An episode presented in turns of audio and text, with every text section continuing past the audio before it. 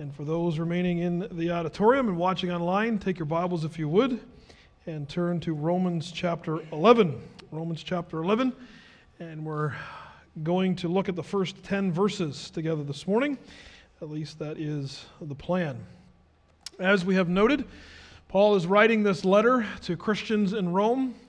By and large, they are Gentile because of the history, Jews having been expelled from Rome and only recently allowed back in as the letter arrives. Uh, and yet, Paul's focus has been in his ministry and continues to be his own people. Ethnically, he is Jewish, he is an Israelite, and he is concerned for the Jewish nation. And so it is his um, modus operandi, it is his pattern that when he goes into a new city to preach the gospel of the good news of Jesus Christ the righteous, that he goes to the synagogue first. Inevitably and invariably, he is rejected, and oh, the message is rejected, and so then he goes on to the Gentiles. But his heart beats for his own people, and we see that very emphatically and clearly here in chapters 9, 10, and 11 of the book of Romans. Early on in the letter, he establishes the sinfulness of humanity. We are all lost and undone before a thrice holy God. We have no excuse. Uh, we have no um, righteousness of our own to offer. Uh, we cannot make it on our own. We are indeed unholy before a holy God. And then systematically, Paul walks us through the realities of the grace of God in the gospel of Jesus Christ culminating in a crescendo in chapter 8, where he just pours out praise to God for just some of the promises and the fulfillment of those promises to those who are in Christ Jesus. And yet a question remains, and it's to that question or those questions that Paul turns his attention then in chapters 9, 10, and 11. Paul, that's great, and I appreciate that. But of all these promises that you have said, if they truly were to be fulfilled to the Jews as a nation, as I look around, I don't see a lot of Jews who have repented and confessed Jesus as Lord. I don't see a lot of Jews who believe that the Jewish Messiah, Jesus, is theirs, who have submitted to his lordship in their lives. I'm not seeing it, Paul. I'm not seeing a lot of Jews around. So, what's going on then? What is the problem? And I think, as we have looked at, especially the last two weekends, last two Sundays, we can have the same sort of question in our minds. Why is it that when we look around the church, are those that used to be here, they were brought up in the church, brought up in Christian homes, brought up in Christian school, or homeschooled. They, they were surrounded by the gospel, immersed in the gospel, and yet have abandoned the gospel and not done so just quietly, but have actually then taken up to mock the gospel and Christianity. Why do we see that? Why are those individuals no longer with us? Why is it that our society seems to be wholesalely abandoning uh, allegiance to God and to His Word? Why does it seem like every new piece of legislation, especially over the last few months here in Canada, is an open mockery against God's truth? Why does it seem like, in the name of supposed love, our culture is hell bent on destroying themselves? Why is it that they are abandoning the very thing the only thing that can save them? And so it's to that question that Paul has turned his attention. And now he wants to give us some hope. And I'm glad that you've stuck with me over these last couple weeks because there's been hope, I hope, each sermon, but it has seemed a little bit uh, helpless and hopeless. When the sinfulness of man is highlighted, we then can ask, what hope do we have? Because we are fickle and we are hypocrites and we are sinners and we are flawed and we are rebels and, and all of these things. So, what hope do we have? And the hope comes now for us as Paul opens up chapter 11. So, follow along with me if you would as I read chapter 11, the first 10 verses in your hearing this morning. I ask then, has God rejected his people? By no means, absolutely not. For I myself am an Israelite, a descendant of Abraham, a member of the tribe of Benjamin. God has not rejected his people, whom he foreknew. Do you not know what the scripture says of Elijah? How he appeals to God against Israel? Lord, they've killed your prophets, they've demolished your altars, and I alone am left, and they seek my life. But what is God's reply to him? I have kept for myself 7,000 men who have not bowed the knee to Baal. So too, at the present time, there is a remnant chosen by grace. But if, it, but if it is by grace, it is no longer on the basis of works. Otherwise, grace would no longer be grace. What then? Israel failed to obtain what it was seeking.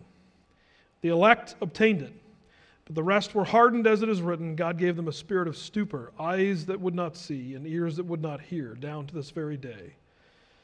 And David says, Let their table become a snare and a trap, a stumbling block and a retribution for them.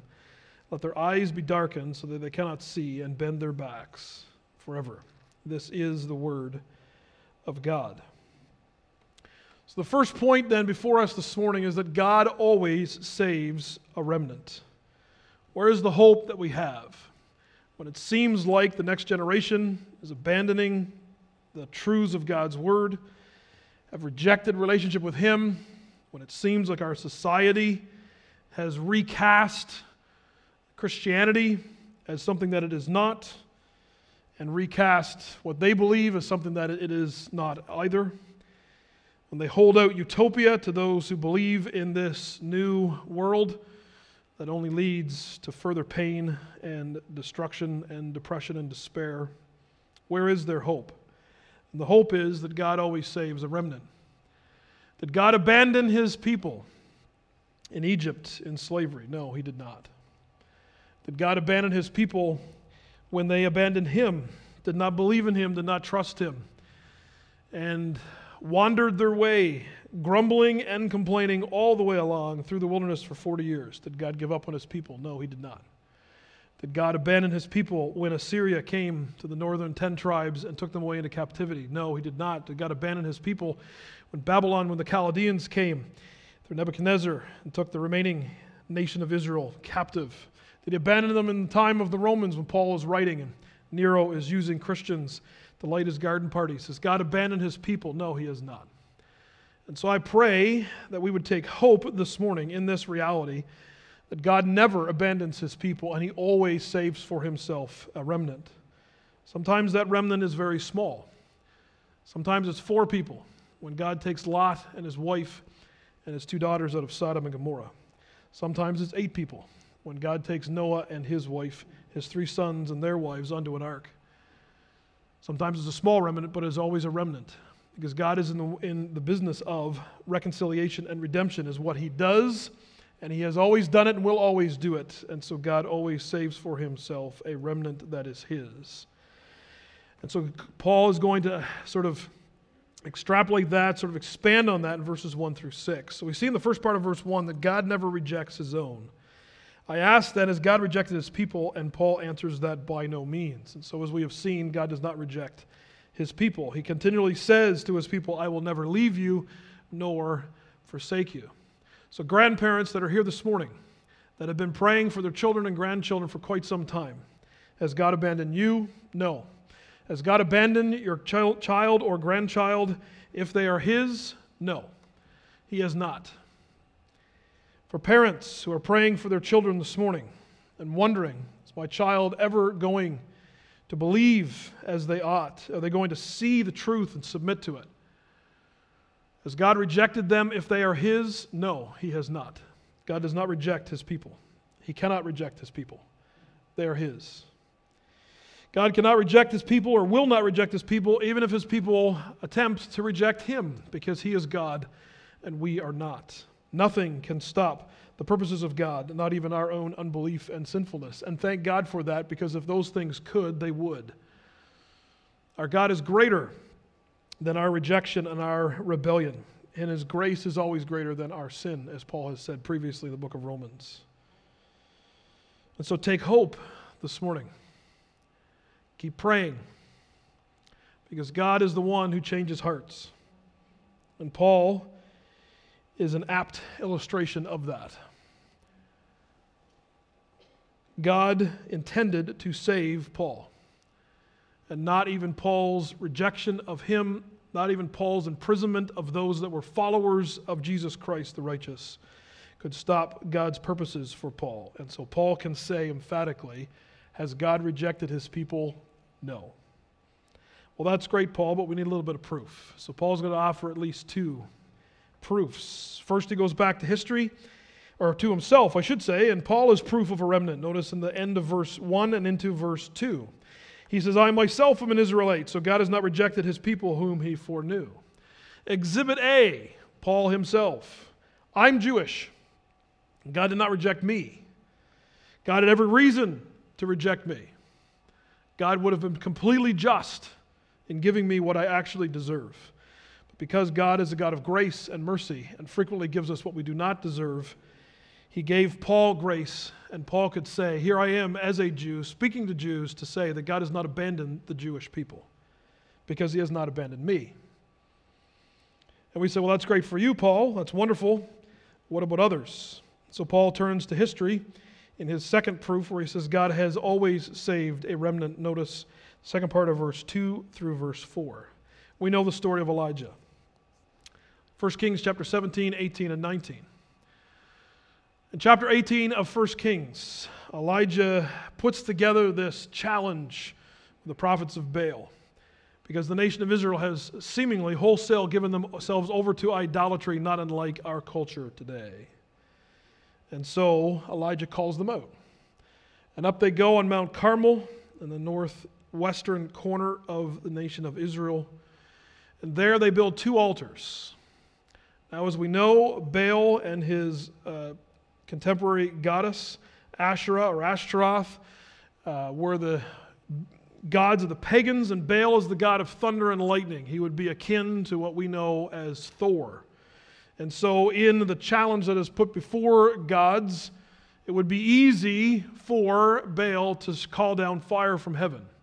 If the God of thunder and lightning can't call down a lightning bolt, then he's not much of a God of thunder and lightning. It's not even that Elijah makes it hard on the false God. He makes it as easy as he possibly can for someone, someone who does not exist. And so the prophets of Baal, they wail and they scream and they, and they moan and they cut themselves. And Elijah mocks them, and hours go by and nothing happens. And then Elijah calls for some water, a scarce commodity at that time because of famine and drought in the land. It had not rained for three years. The water is brought, doused the altar three times. There is no question that this altar should not be flammable. And the God of heaven, who is the King of kings and Lord of lords, brains down fire and brimstone from heaven, consumes the sacrifice and the altar itself, leaving no doubt in anybody's mind who the actual God is. And so Elijah, in a rush of adrenaline, no doubt, praising God for this massive outpouring of his visible presence and his visible power and authority, outruns Ahab's chariot to Jerusalem, believing that revival is coming to the nation of Israel wholesale, and privately hoping that his arch nemesis Jezebel is finally going to get what's coming to her. And that is not what happens. And so Elijah runs, and he is in despair. And God meets him, and we read that passage during the liturgy. God says to Elijah twice, What are you doing here? And he brings to Elijah's attention three displays of natural power, of course, supernatural. And God is not any of those, but then God is in the still small voice. And he asks Elijah again, What are you doing here? And Elijah says, I'm the only one left. And of course, even if that was true, God doesn't need even Elijah to do what God's going to do because our God is in the heavens. He does as he pleases, as the psalmist says. But even if Elijah's the only one left, that's a majority when you have God. And yet, God comforts Elijah by saying, Elijah, what you believe is not true. There's at least 7,000 in Israel that have not bowed the knee to Baal. They may be quiet, they may not be vocal, but they are there. And so God has always saved a remnant, as we said off to the top, repeatedly throughout Israel's history and the church's history. There have been dark days in the nation of Israel's history and dark days in the history of the church. And people living in those days no doubt said, could it possibly get any worse? And yet, as we find ourselves in dark days again, the reality is God has always saved a remnant. God has always saved human souls. And so, in verses 5 and 6, we are again reminded and comforted by the fact that God is currently saving a remnant. Notice what Paul says. So too, at the present time, there is a remnant chosen by grace. God will save those whom he intends to. That is a fact. And we thank God for his amazing grace. His grace that is so overwhelming that when the human heart and soul and mind is confronted by it, it falls on its face in submission to it. There are individuals that have been chosen by God's grace throughout human history, and there are yet individuals chosen by God's grace in the future, many of whom live right here in Charlottetown and beyond. And we are confident as we stand here this morning, not that we are good at public speaking or that we are excellent in discussion and debate or that our arguments are persuasive or that our politics are superior. No, we believe and trust in one thing and one thing alone that the God of all grace is in the business of redemption and reconciliation, and he will save the souls he intends to save. That is our hope. And God says, Paul says, the power of the Holy Spirit, there is a remnant chosen by grace. And as there was a remnant in Paul's day, so there is a remnant in ours. And then he reminds us about grace in verse 6. But if it is by grace, it is no longer on the basis of works. Otherwise, grace would no longer be grace. Paul's not giving his resume in verse 2. He's not saying that I'm a child or a son of Abraham of the tribe of Benjamin, as if those are the things that make him savable before a thrice holy God. Don't misread what Paul is saying. Paul's very well aware of the reality that he does not deserve what God has currently give, given him and will give him in glory. Paul knows, as we have said numerous times, and even when we was going through the book of Acts, it is very likely that as Paul spoke in churches, especially in the area in Judea, there were individuals there who had lost family members because of him. Paul's well aware that all that he has is the grace of God. None of this is based on his works. Thanks be to God. If it is based on works, then grace wouldn't be grace. And let me just say a quick word. There is a tendency for the remnant to be full of pride. There is a tendency for those who have been recipients of God's grace to be full of pride because of that. This is something that Paul is going to address for the rest of chapter 11. He's going to let the Gentiles know. If God did what he did to the nation of Israel, why do you think that you are above that judgment yourselves? Do not get high on yourselves only because of the grace of God. Do not forget that the only reason you are a part of the remnant is because of God's grace. It has nothing to do with you. We need to be very, very careful that as the days grow darker and the philosophies become more destructive, that we do not ever get an us versus them mentality. Because the reality is, if we are anything, we are only it by God's grace and His grace alone. Do not ever believe that your salvation is based on works that leads to pride, that leads to a sense of, I'm better than you, I'm better certainly than them, and that is never the case. It is all by God's grace. So God always saves a remnant. Thanks be to Him for that reality. But notice then in verses 7 through 10, God must act to save a remnant. Apart from the activity of God, a remnant would not be saved. If God were not God, then we would have reason to lose hope. But since God is God, we have great reason to hope. And so, as more and more individuals seemingly reject Christianity, as more and more individuals seek to form a utopian future based on very, very, very bad ideas, we can lose hope but the reality is, God is always at work, and we thank Him for the work that He does, or we ought to every day. So notice in the first part of verse 7 the reality that we always fail. What then, Paul says? If this is true, if there's always been a remnant, then what do we make of that? Here's the facts. Paul doesn't pull any punches. Israel failed to obtain what it was seeking. Israel attempted by their good works to gain what can only be gained by grace. And therefore, they didn't gain it.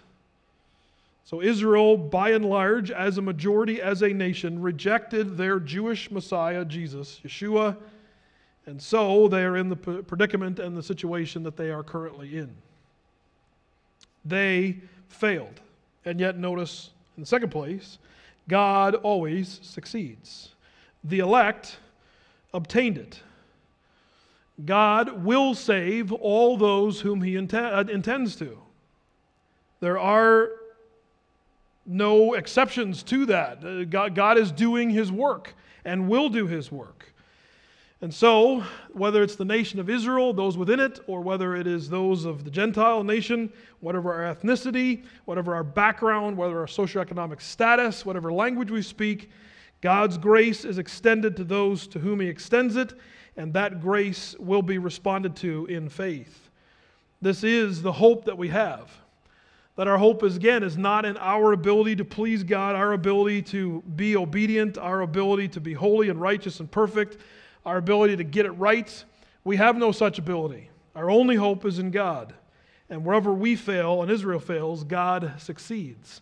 And everyone here this morning and watching online who is a believer in Jesus Christ is evidence of that. That God succeeds. If it was up to us, we would lose it. We would never attain it. We are dishonest and hypocritical and sinful and rebellious. And yet God is ever faithful. And then notice the last part of verse 7 all the way through 10. We are lost without God's mercy. But the rest, Paul says, were hardened, as it is written, combination of Isaiah and Deuteronomy. God gave them a spirit of stupor, eyes that would not see, and ears that would not hear, down to this very day. And David says in Psalm 69, or part thereof, Let their table become a snare and a trap, a stumbling block and a retribution for them. Let their eyes be darkened so they cannot see, and bend their backs forever. It is God's prerogative to allow certain individuals to do what they want to do, and every individual ever born wants to sin. And so God allows people that freedom, and they use that freedom for themselves in sinfulness, rebellion, and refusal to submit to Him. This is a reality. It is an unfortunate reality, but it is a reality. And so without God's mercy, we are, we are lost and undone we look around and we can think that we're better than other people, we're more moral than other people. And yet, we know that that is simply not the case. That is not the truth. And thanks be to God for his mercy. But as we close this morning, notice God is acting to save a remnant. This is where we began, and this is where we will finish. Notice again verse 2a. God has not rejected his people whom he foreknew. Go back with me, if you would, chapter 8 and verse 29. Paul's already introduced this reality. For those whom he foreknew, he also predestined to be conformed to the image of his Son, in order that he might be the firstborn among many brothers. God is acting to save a remnant. God is in the business of reconciliation and redemption. He is one who is long suffering and gracious, merciful and kind, gentle and good and he is reaching out to individuals and sharing with them who he is. And they are responding in faith and in repentance, overwhelmed by his goodness and grace and majesty and glory. God is acting to save a remnant, and we thank him for that. What a beautiful reality it is that God is at work in our lives. So, what do we do with this? Grace Baptist, those that are watching online and here this morning, the greatest thing that we can do is pray. I know there are times that we feel if we just had the right book, if we just had the right article, if we could just share the right blog post, if we could just share the right clip from the right sermon, if we could just, if we could only, then that individual that we've been praying for and has been on our heart and mind has been breaking our hearts child, grandchild, friend, coworker, fellow student, whoever that might be, that somehow, if we just, and the reality is that God alone can transform a heart that He made, and only the power of the Holy Spirit can give second life to an individual that He gave first life to. God alone transforms the human heart. God alone changes the human mind. God alone causes someone to be born again. Only the one who gives life can give life. And so, the greatest thing that we can do is hopefully the thing that we have been doing, and that is to pray. Do we need to speak? Yes. Do we need to share those articles and blog posts and sermons and Bible verses? Absolutely. But our hope is not in our persuasive arguments, and our hope is not in our perfection and the life that we have modeled in front of those that we have loved. No, our only hope is the grace of God. It's the only hope for us, and it's the only hope for them. And so we need to pray. Allow me to do so this morning. Father, we come before you this morning, and our hearts are heavy with individuals that no note immediately spring to mind that have rejected you. And yet, Father, we know that they have heard the truth. We know because we've shared the truth with them, and we continue to do so. We try to do it winsomely and with wisdom so as not to get in an argument or to break relationships. We have tried to show love as best we can, but we have been imperfect in that.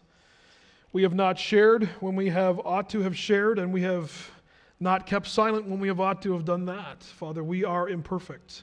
And yet we have hope, and this is not a false hope or sort of grasping at straws, but this is a very real hope, Father, because our hope is in you, the one who transforms hearts and lives, the one who has called all things into existence and can call a dead heart into existence, the one that can change a stony heart into a heart of flesh a one that we have sung about this morning who can turn bones, a valley of dry bones, into armies, Father. You are the one who regenerates. You are the one who shows grace and mercy and love and kindness and caring and compassion. And you will have grace upon those whom you will have grace. And Father, when you reveal yourself to an individual and all of your glory and majesty and goodness and graciousness and gentleness and mercy and compassion, Father, it is so overwhelming that the only response recorded in Scripture and in our own experience is to submit to you as Lord of Lords and King of Kings. And so, Father, we pray that for everyone we know and for everyone we don't who does not yet worship you. That is our only hope. That is our only salvation. That is the only way that we can have life and life more abundant and free. Whether we are bound in our sinfulness, we think that our ingenuity and our talents and our gifts and our money will be able to buy us into utopia, into the life that we want. And yet, Father, the only true path to holiness and happiness, to joy, peace, contentment, is through relationship with the one who made us, and that is you, our gracious and long suffering and patient and kind Heavenly Father. We pray that you would do the work that only you can in the hearts and lives of those, Father, we believe that you intend to save. We pray in Jesus' name. Amen.